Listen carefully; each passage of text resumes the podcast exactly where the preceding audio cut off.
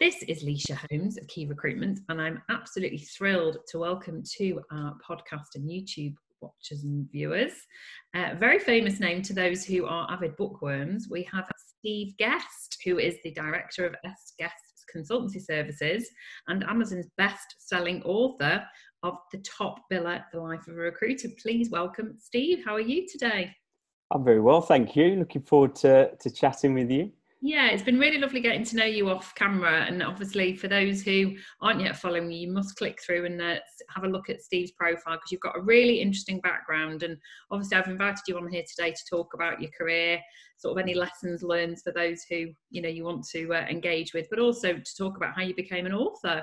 So, tell yeah. us how your early career started because you, you did move from recruitment into purchasing. You've got quite an interesting background. So, tell us that story. Yeah. So, uh, if, if I even go back further, I am at school, I was kind of your your typical swotty, hard-working, diligent academic, and I was very very quiet.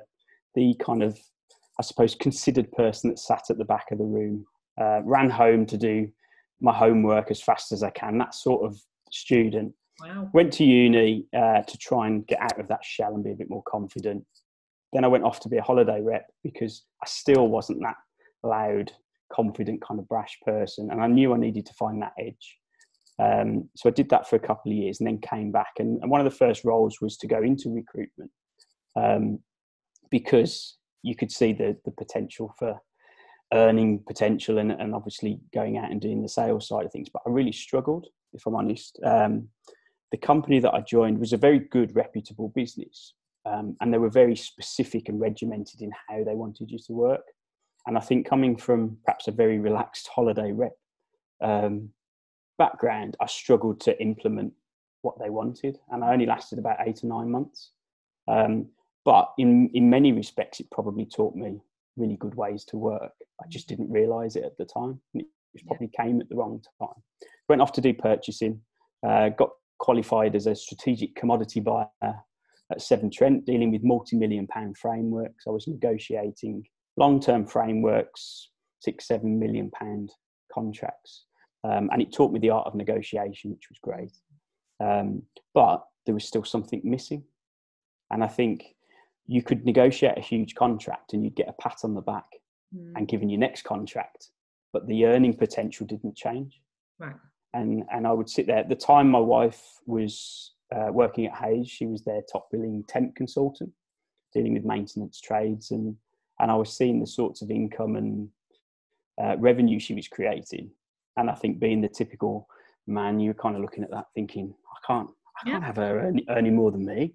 So my thought process was to go and get a, a, a job in recruitment, recruiting for procurement staff. Yeah. Um, and if I'm if I'm honest, that's where the whole process started within recruitment.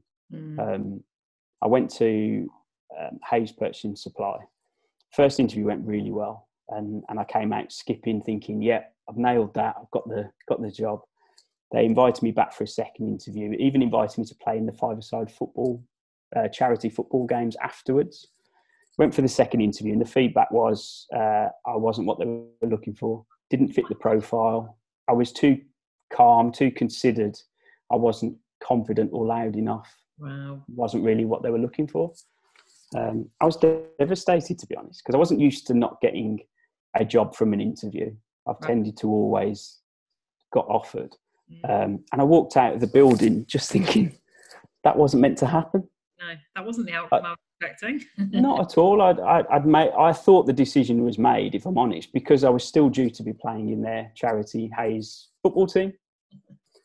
So across in, in Birmingham, the setup was you had Hays Purchasing Supply, and across the road you had Hays Construction and Property, right. which was the same division that my wife worked for.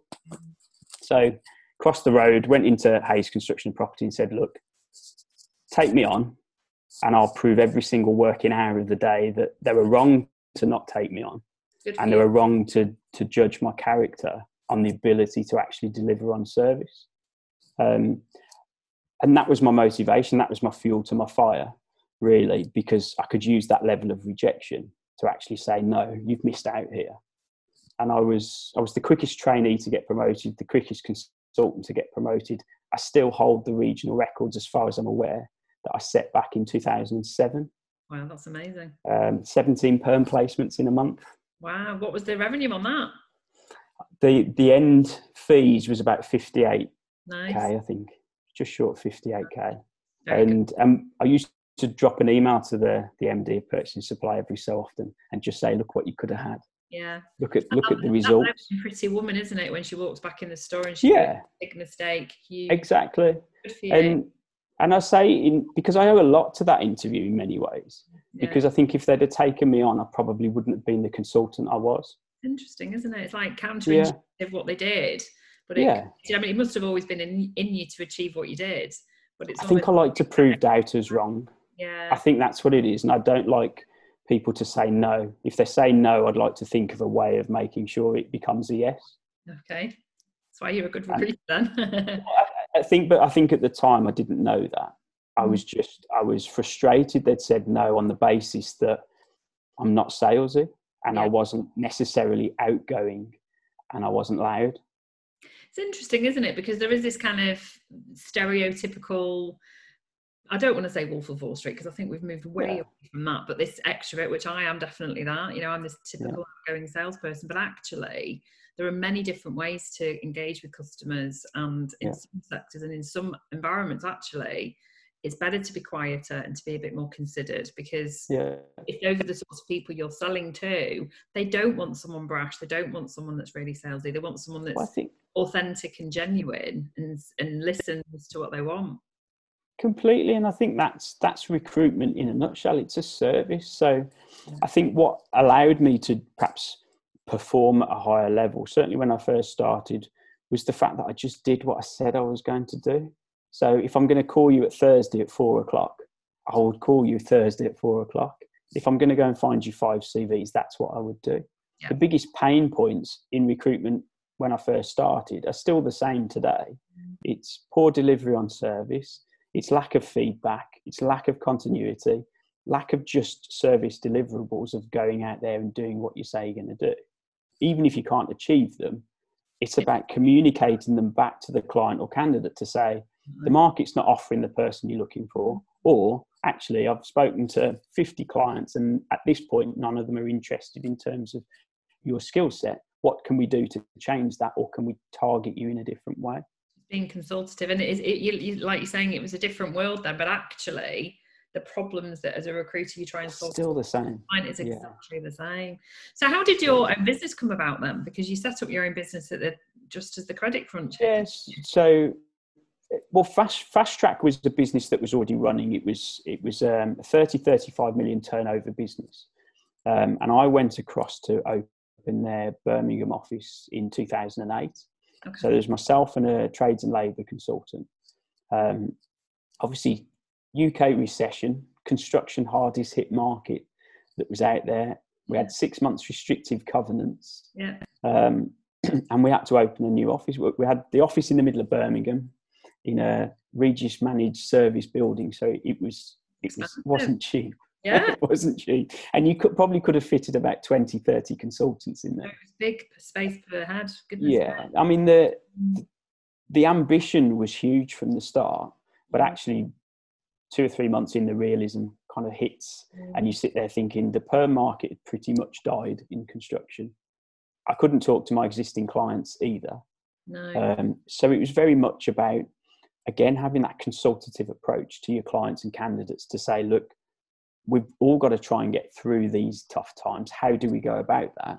What can we do to deliver on service to ensure you make it through and we make it through? Um, and what happened? We, we, I suppose, diversified in terms of our sales pitch. right So it wasn't just perm recruitment. I was looking at freelance as well. Yeah. Um, because certainly in construction, they were recruiting people for project specific vacancies and Yeah, not looking to increase overhead. Um, we looked at different ways in terms of potentially managing their cash flow. So we could set up agreements for fees that worked with them as well as us, which allowed them potentially to take more people on. Um, and we also became the one point of contact. So for construction contractors, I've always worked on the commercial side. So estimators, buyers, planners, surveyors, yeah from graduate through to director. Um, and we just went to them and said, look, we will find anybody you need from administrators, receptionists, right the way through to HR managers, account staff, whatever it might be. We want to take away the headache of trying to find different recruiters in different markets and just come to us. Okay. And what it meant was you built a stronger relationship with each of your clients because you just be, you became that call. Yeah, your client services, you are their outsource, their, their partner, exactly.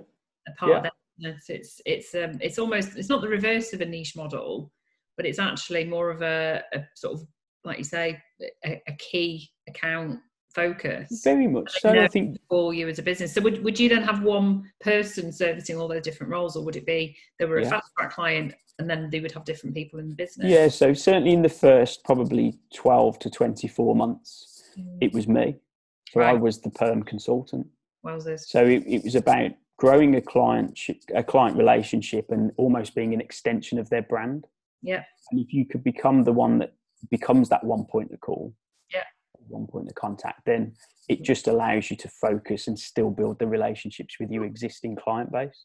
Yes. As I grew the office, I could then bring in consultants that looked after specific areas.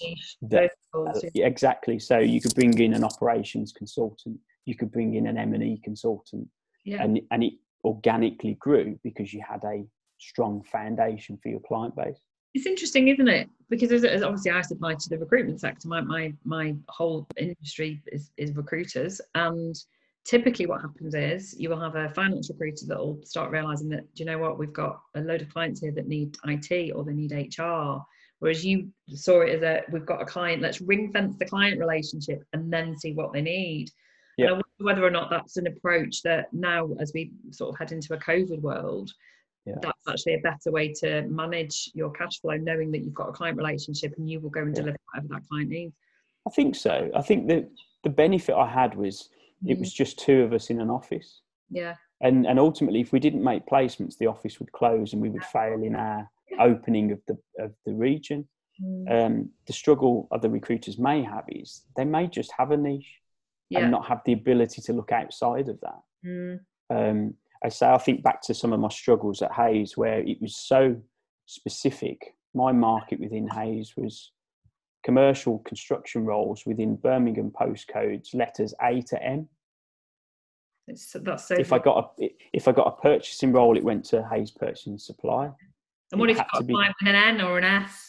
It went to another consultant. Yeah. Okay. And if you if I got a QS role in Leicester, it would go to the Leicester office. Right yeah which, so, which, is the way that it happens in yeah and, and and it works it's the Hays model and it worked very well for me for the the few years that i was there um, but i think the benefit of where i was it allowed me to be creative in my thinking but also have the autonomy to just decide i'm just going to service this client and this client and this client and i'm going to maximize my potential you could be nimble, you could be nimble.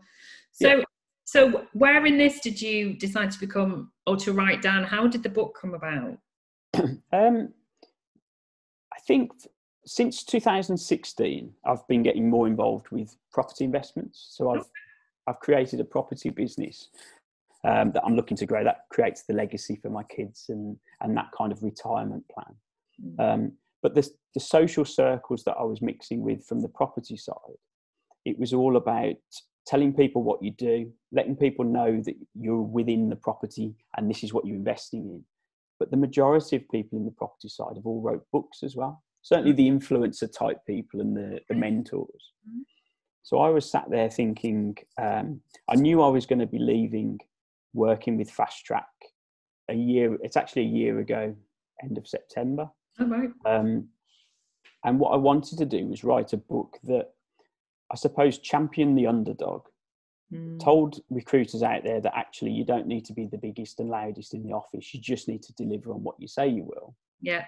It was okay to be different. It's okay to be calm and considered and actually just talk when you feel you've got an opinion or, or you've got something that will add value. Um, and I, I actually wrote the book initially to be almost a business card. And the idea behind it was I knew I was going to do and go off in a different um, direction. And I wanted my clients and candidates almost to see me as the recruiter that's wrote a book because yep. there's probably only five or six one, books out there. There's not many. No. um, in recruitment, the ones that are out there are, are very much like textbooks. Yeah. And, and they're quite difficult to read through. I bought a few before I started writing, and they were just, I stopped probably even the third quarter of the way through.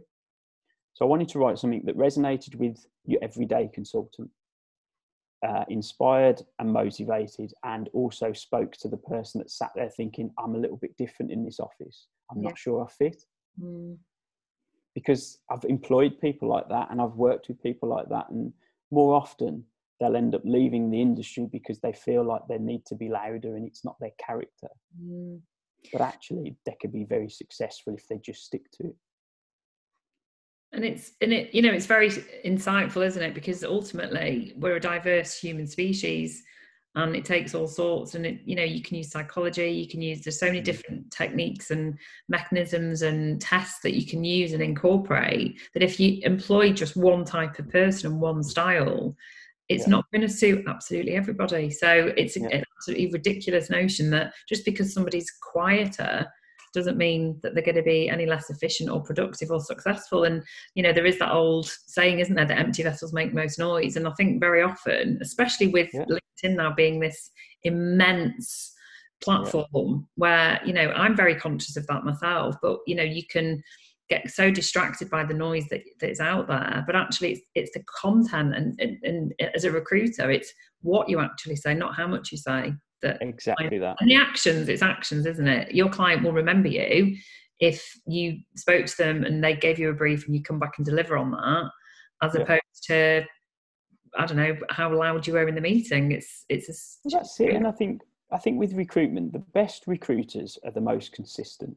yeah, Clients and candidates want a consistent service and they Yeah. want to know where they stand at any point during that process. hmm And I think if you manage it correctly and you've got a step by step structural approach, which is how I've worked for 14 years, yeah, it's what makes the difference.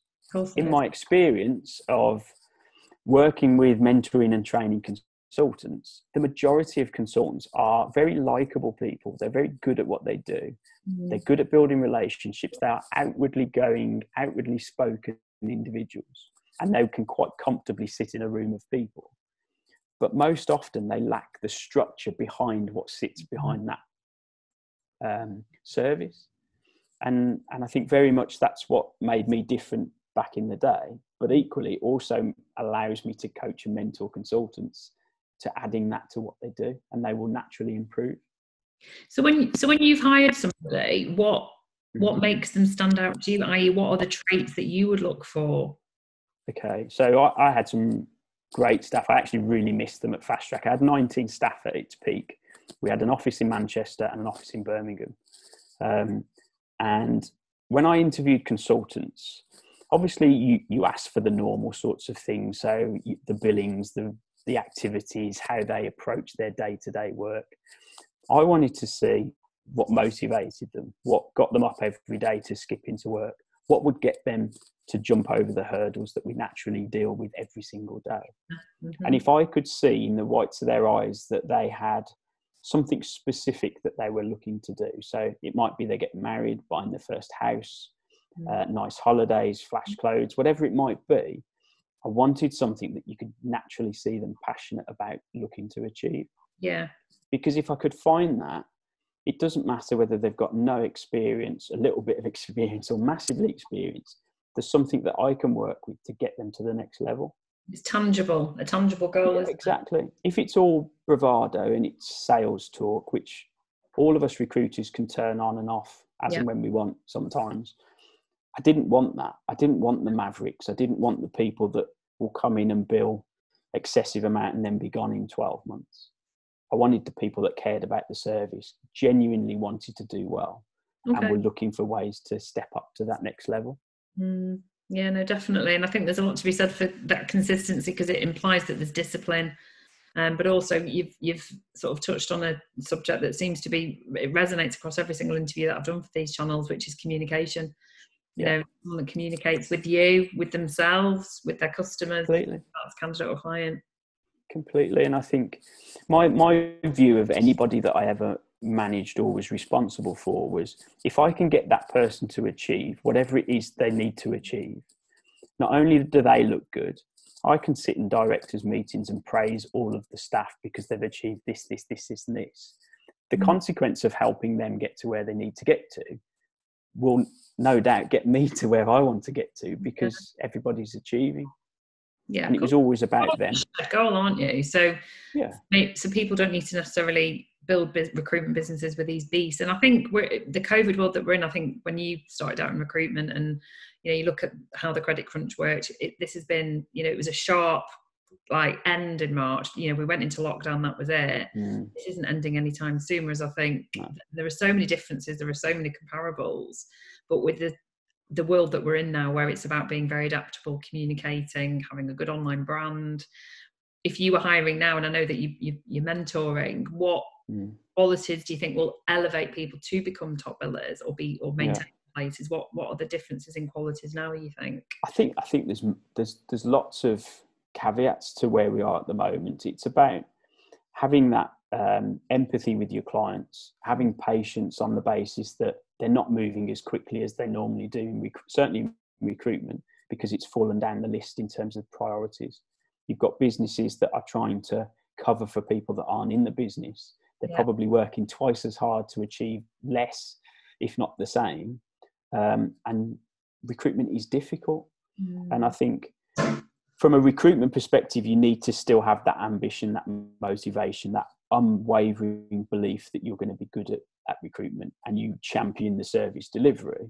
If you can get that across to your clients and work with them to get to the other side, yeah um, it will do you well. of course it will The difference with perhaps the market now to when I first started, when I first started, it was all about activity, it was all about call levels, it was about interviews, CVs out, which hasn't changed. I still work very much like that. But a huge proportion of the sales um, pattern now is personal branding, and it's it huge. Mm. And if consultants aren't putting posts out, videos out, and almost documenting their journey, good and bad, yeah they will miss out on a good proportion of their market because Okay. I know at the moment if I put posts out on LinkedIn, I get really good engagement and I am having clients and candidates watch what I'm doing, whether they interact or not, yeah. because they're, they're not likely to because they don't want to tell the world they're looking for a role or potentially looking to is that. recruit. definitely. A lot of a lot of what happens with recruitment marketing is it goes behind the scenes and you don't necessarily know your outward posts and social media presence is having such an impact. Mm. and I think a lot of consultants shy away from it because they don't see the immediate return. Don't see the immediate impact but the reality is there is an roi because otherwise It's huge. you're going, you're going to be totally unknown aren't you It's huge. If I give you an example, so about two years ago, it was the end of 2018, I did my first social media video, and I'd thought about doing it for probably about I don't know eight or nine months, and I'd found excuses not to do it. Um, and I was driving down to Watford. I was listening to Gary V crush it on Audible. Stopped at the head office, got out, and I did the first video, which was something like there's no value, there's no content in this video. It's just me getting over a personal hurdle. Here I am, comment away. It was something along them lines. Yeah. And then I had some someone comment saying, "Great video, but now you've got to do ten videos in ten days. There's your challenge." So I did this, and I've, I've talked about this with Very a good. number of recruiters. The ten in ten means you're focused. You've got a specific action plan, and Yeah. you've got to think of content. It gets you over the nervousness and the worry and the hurdles. My 10 videos were all about me. So it was my motivation, how to deal with rejection, um, whether I think mentors is a good thing. There was multiple things. Mm. One was how to deal with a hater because I started to get people saying you shouldn't be doing uh, videos. You haven't mentioned what you're recruiting for, what you're doing. I'm like, well, it's nothing about that. It's a personal journey. But actually, behind the scenes, whilst it was really good for me to get used to it, I was having clients contact me. I was having candidates message me saying, I've just seen you pop up on LinkedIn. Um, I've been meaning to get hold of you for a while. I'm looking for a new position. I had consultants going to their client meetings and their clients talking about my videos. It doesn't make you memorable. But, but, but also, they weren't commenting or engaging. No. So you wouldn't know it was happening. No. But the impact it had was huge. It I had people contacting me saying, "Can I give you some suggestions for some videos?" Brilliant. And it's just a different way of engaging with your market. Of course. That doesn't mean you're picking up a phone to do a pitch. No, I think those days, although, although I think there's still a huge value if you've got a, a candidate and you think that it, I should ring that client and introduce yourself and use the candidate either as a vehicle or, or as a general yeah. introduction.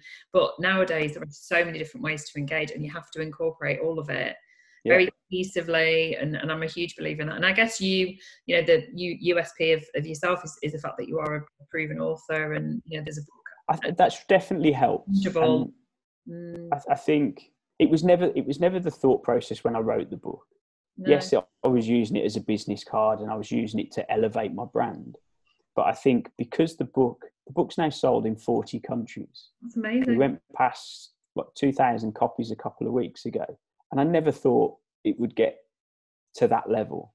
And I am really humbled by the whole journey and all the support. Amazing. But what, what it's done is it's created a foundation for me to speak on a far wider audience and more global scale. Definitely. So it has put me in a different position. Um, and it, it still works for my market. So I still get clients and candidates contact me, which was the whole point behind it in the first place. Um, but people also get to know you through reading the book, through your social media content. It's another you go to network. You go to networking meetings, and people will come up to you and talk to you as if they know you, and you're stood there thinking, "I have no idea who this person is." Yeah, that but that's the, that's the social media world that we live in, right? Because I'll be like that. I'll walk down the street and someone will go my name and I'll go, "Oh, I don't know, I don't actually know." Yeah. Hi, how are you? That's that's good though because that breaks down that that barrier of the cold call. Yeah, of course. And whilst it could be a cold call and it might be a business development call, actually, your market will already know who you are anyway. That could be good or bad. have, you, have, you, got any more books in you? Do you think? Are you going to write write again? I've, to be honest, I'm part way through writing the next two. Very good. So I've got a. I'm writing almost a journal for this year. Okay. Um, which has obviously changed dramatically. It mm. started off, I was setting myself a, a billing target um, and I was going to document how I did it from January to December. Obviously, with, by the time we got to March, it had taken a different direction. That, that chapter went to ODA. Well, that's it. And I thought at the time, do I stop writing? Do I Not think, well, let's leave it till next year and, and do the same sort of idea? But actually, I think the book will be far more interesting. Well, um, Document journey. Well, that's it. It's documented the highs and lows. It's documented what's gone right and wrong. I've mm-hmm. talked through. I've um, created the 12 week recruitment mastery online training program, um, which is now coaching and mentoring consultants globally. And it's talked through the implementation of that and what got me to that point. Mm-hmm. Um, I did a, a post probably second week of April, I think it was, on LinkedIn, and I just said if there's any recruiters out there struggling, if there's anyone that needs to have a conversation, um, or just wants to have a rant or a cuddle, whatever it might be, I'm clearing out my diary next week. You can book it for a 30 minute Zoom call, and we'll just have a chat. And I thought it would be probably 10, 12 people that knew me, were local to here, um, and it ended up being 62 people, oh, and it was it was global. It was Switzerland, US, South Africa, Canada, New Zealand, Japan, Singapore, oh UK. It was crazy. And by the end of the week, I was absolutely exhausted. Yeah. But what it told me was all the pain points, all the problems, all the hurdles that recruiters face is not just specific to the UK, it's global. Yeah. It's global. And, and, and I think the market, fundamentally, the challenges are all the same. They're exactly the same. And because I'd stopped coaching and mentoring the consultants because I'd left working with Fast Track, there was a bit of a void anyway in terms of where I was because I was just recruiting for me. Mm. The online training programs allowed me to get that mentoring and coaching back. Yeah. The book elevated me to a point that gives me the foundation and um, I suppose that level of trust for people to know what they're going to get from the course. Mm, yeah. Um, yeah, it's good. And it's it's great for me because I'm getting to speak and uh, talk to individuals on a weekly basis. Oh, it's great. Um, it's great when you can do something that you love and you can give all this value back. So, one final question: You mentioned earlier on about there not being many recruitment books that had inspired you, but are, are there any particular books in particular that you would recommend to our viewers and listeners? Yeah, so I've got a few. Great. I read quite a lot. I probably read a couple of books a month. Okay, great. Um, and if I'm honest, I only started reading 2012 after I'd read Dad ah, Poor Dad. Yeah. That's great. a good starter. And most entrepreneurial type thinking people have read that. we should have agreed that at the start. We should have done a snap. yeah. The next one, if you haven't read it, is that one, The Key Person of Influence by Daniel Priestley. So that's all about making sure you are the one that stands out in your market and you get recognized. He talks about writing a book to elevate who you are. Excellent. He's brilliant. He's brilliant. Great book. As well. The Compound. Compound Effect by Darren Hardy. So, compound effect is about making small incremental changes to improve where you are. So, you have people like Dave Brailsford who took over the British cycling team and he made small 1% changes in everything that they did. Um, and over the span of a lifetime or 12 months, the difference is huge. And the last one, start with why. Oh, Simon Sinek. So that's the motivational one. That's the one where if you're struggling and you sat there thinking, why am I doing this? What am I getting up to go and do? If you read that, that will allow you to have those thought processes about what it is that's going to get you to run through that burning building. And for those who aren't particularly bookworms, he's amazing on TED Talks and he's amazing on social media. Those are wonderful recommendations. Well, thank you so much. And I believe that you are for any of our wonderful connections and listeners and viewers, you are going to give us an exclusive discount code for anyone that wants to purchase your brilliant book. So get in touch with me, send me a private message, and we'll send that across to you. And thank you so much for joining us today. You've been a really wonderful guest, and it's been great listening to your experiences. And all the very best to you. Nice to meet you. Thank you. Lovely to meet you too.